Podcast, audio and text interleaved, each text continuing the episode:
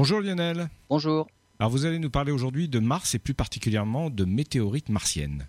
Eh bien oui, sur Mars, on a le rover Curiosity qui poursuit son exploration en direction du mont Sharp. Eh bien la caméra Shemcam vient d'analyser une météorite qu'il a trouvée sur son chemin. Elle a la taille d'une balle de golf et l'aspect d'une boule de métal fondu, sombre, lisse et sphérique.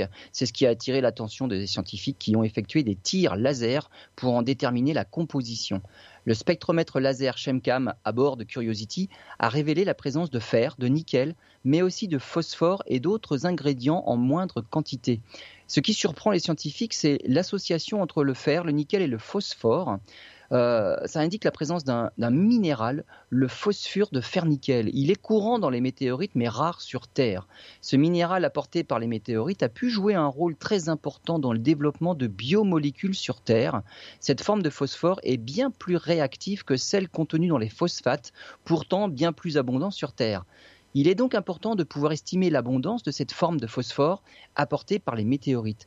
Cette météorite a probablement atteint Mars à partir de la ceinture principale des astéroïdes. Mars est mieux placé que la Terre pour être frappé régulièrement par les météorites et la faible densité d'atmosphère leur permet d'arriver intact finalement à la surface, contrairement à l'atmosphère terrestre qui peut en consumer une grande quantité.